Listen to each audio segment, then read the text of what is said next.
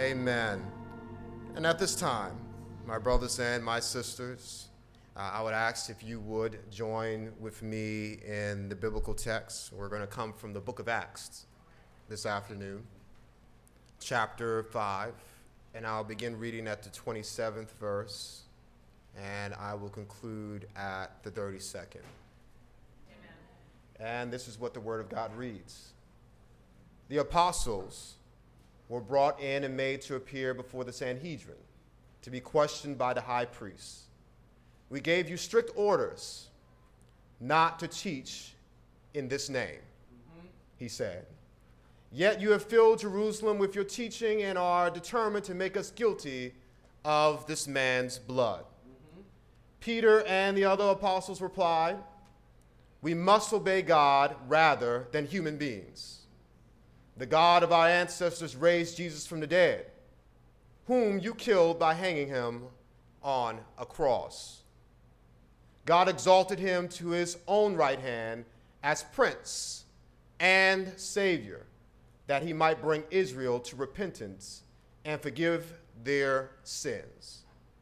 We are witnesses of these things, mm-hmm. and so is the Holy Spirit whom God has given to those who obey him. And this is the word of God for the people of God. And for this afternoon, I would like to use for a sermonic title simply Stand Up. Uh, for context purposes, uh, uh, prior to these verses that I'm using for my sermon today, uh, the apostles were persecuted, they were uh, jailed uh, by the elders and the priests of the Sanhedrin uh, for preaching the gospel. Uh, this gospel that they believed was heretical, was in contradiction to the Torah. their teachings, this teaching that Jesus Christ was the Son of God, that he had done these great healings, and so on and so forth. Uh, they saw this new movement, uh, they saw these apostles as a direct threat to their authority. I have to remember at this particular time, there were, uh, we have in the United States of America, the separation of church and state. Uh, in these times, there were no separation between uh, religion and the government, uh, they were one and the same. so they saw this as a threat to their authority. They saw this as something that they needed to stamp out. Uh, you'll be surprised at what people will do in uh, their thirst for power. Yeah. Uh, when you threaten people's power, uh, that's when you begin to see who people truly are. Mm-hmm. Uh, you begin to see how those insecurities manifest themselves mm-hmm. when you begin to speak the truth. but they jailed the apostles, and God let them out. their guards didn't know anything. The next morning, that when the uh, Sadducees and uh, Pharisees went to check in and see where they were in jail. They weren't there. The guards knew nothing. Uh, but God told them to go back to the courts and to preach uh, this word, this new life. And that's exactly where they were. And they were apprehended again. And after they were apprehended, they were brought back before the Sanhedrin, this council uh, of elders of, uh, of the church at the time, of not the church, the synagogue uh, of the time to speak of these crimes, uh, these accusations that were brought against them. And what we can draw from this, my brothers and sisters, that the apostles, despite this persecution, they did not stop preaching the gospel. That's right. They were locked up, they were apprehended again, and when they were faced with the Sanhedrin, they did not relent one second mm-hmm. on what God had told them to do. And we, as believers in the church, that's the kind of spirit that God wants us to have too. Yes. Uh, that when it comes to standing up for those things that are right, we can't be deterred and we can't be uh, nonchalant, we can't be timid about what God has placed on our hearts. God wants us simply to stand up for yes. what we believe in. That's right. Uh, God wants us to stand up for that which is right. And it's important for us to understand that these apostles, they were not of a privileged class. They were an oppressed group. And one thing that the church has to always be mindful of is though we we are now uh, the world's largest religion on every continent. We cannot forget our roots. Uh, that we were a religion built from a people who were oppressed, a people who sought to have a voice in a society that said that you are not allowed to have a voice because we don't understand you. I remember my times growing up in school, I was uh, a victim of bullying. And that experience has informed my ministry and how I approach my faith. Yes. That it is instinctually something that I do when I see people who are oppressed and people who talk about people or treat people differently because they're different, that I, I want to come to those people's aid. I want to speak for them because they oftentimes don't have a voice. No one knows the terror of hating to go to school every day because you knew you were going to be bullied. Because you didn't wear the same kind of shoes or clothes that the other students wore. Because you were smart. Because you spoke differently. Yes. Because you saw things differently. But nevertheless, God gives us the strength to, to endure those things and not to give up but indeed to stand up and do that which is right. I'm proud of our church. The, uh, what is unique of the African Methodist Episcopal Church is a church that is built, that was formed from social justice. Right. Richard Allen and Absalom Jones and others, they were uh, St. George's churches in Philadelphia. Uh, the church still stands today. Uh, they went up to kneel at the altar and prayed, and the white parishioners pulled them up from the altar from praying.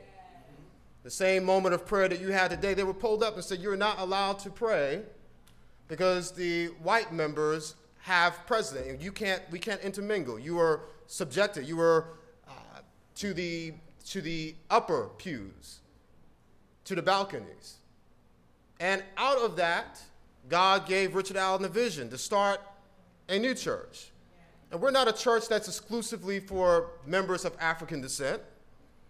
This church has members of different races and different colors, but it said that we were going to be treated as human beings. And if we couldn't do it in your church, we're going to use our rights to create a, a faith, a church that was mindful of these social justice issues. And in our time, and I don't have to go through a litany of what's going on in our country now, we have to be mindful of who we are as believers.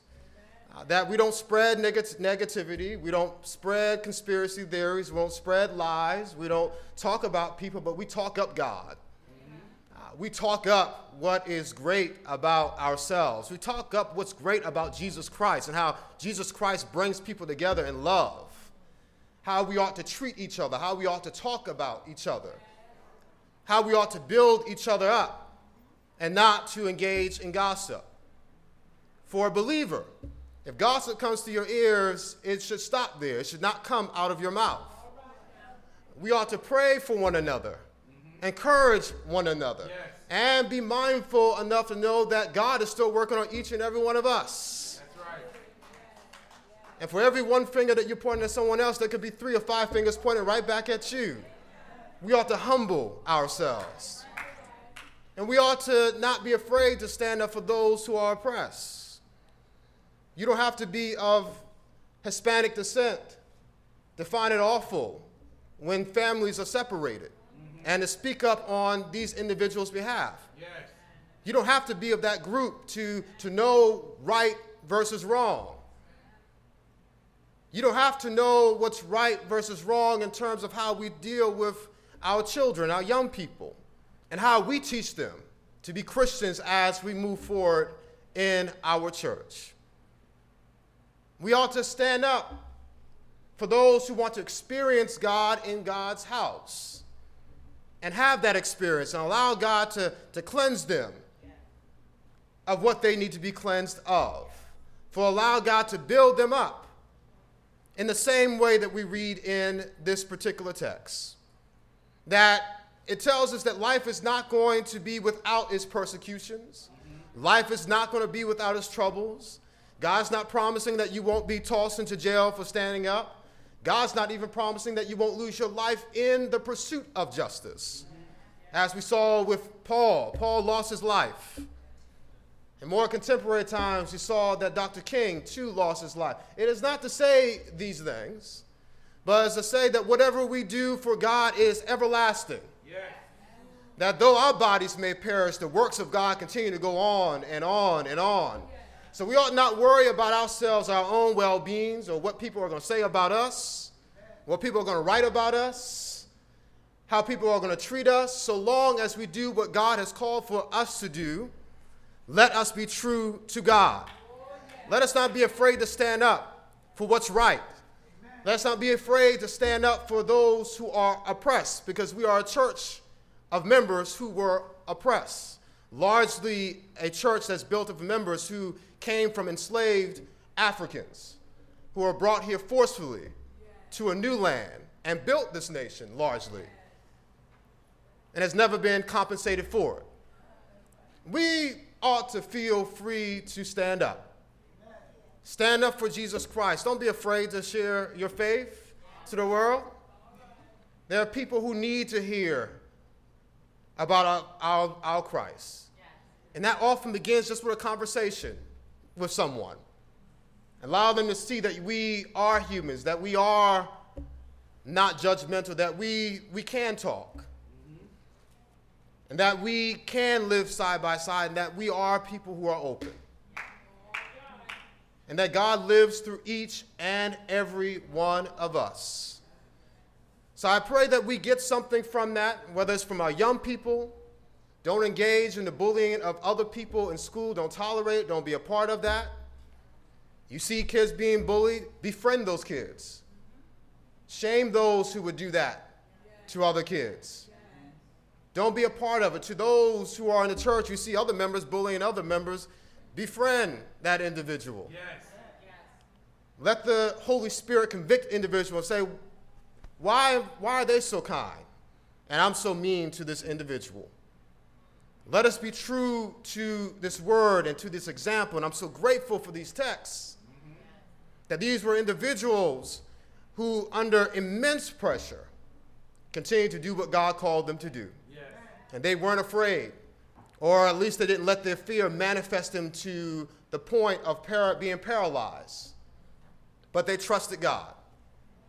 So don't lose, don't doubt yourself, mm-hmm. and most importantly, don't doubt God. Know that we are protected, and God wants us to stand up. God wants us to be a voice for the voiceless. Yes. God wants us to be the example in the world because the world needs more examples. And you don't have to have a master's divinity degree. You don't have to have a reverend in front of your name. You don't have to be a licentiate. You don't have to be, have an MDiv or a PhD, a law degree to stand up for other people.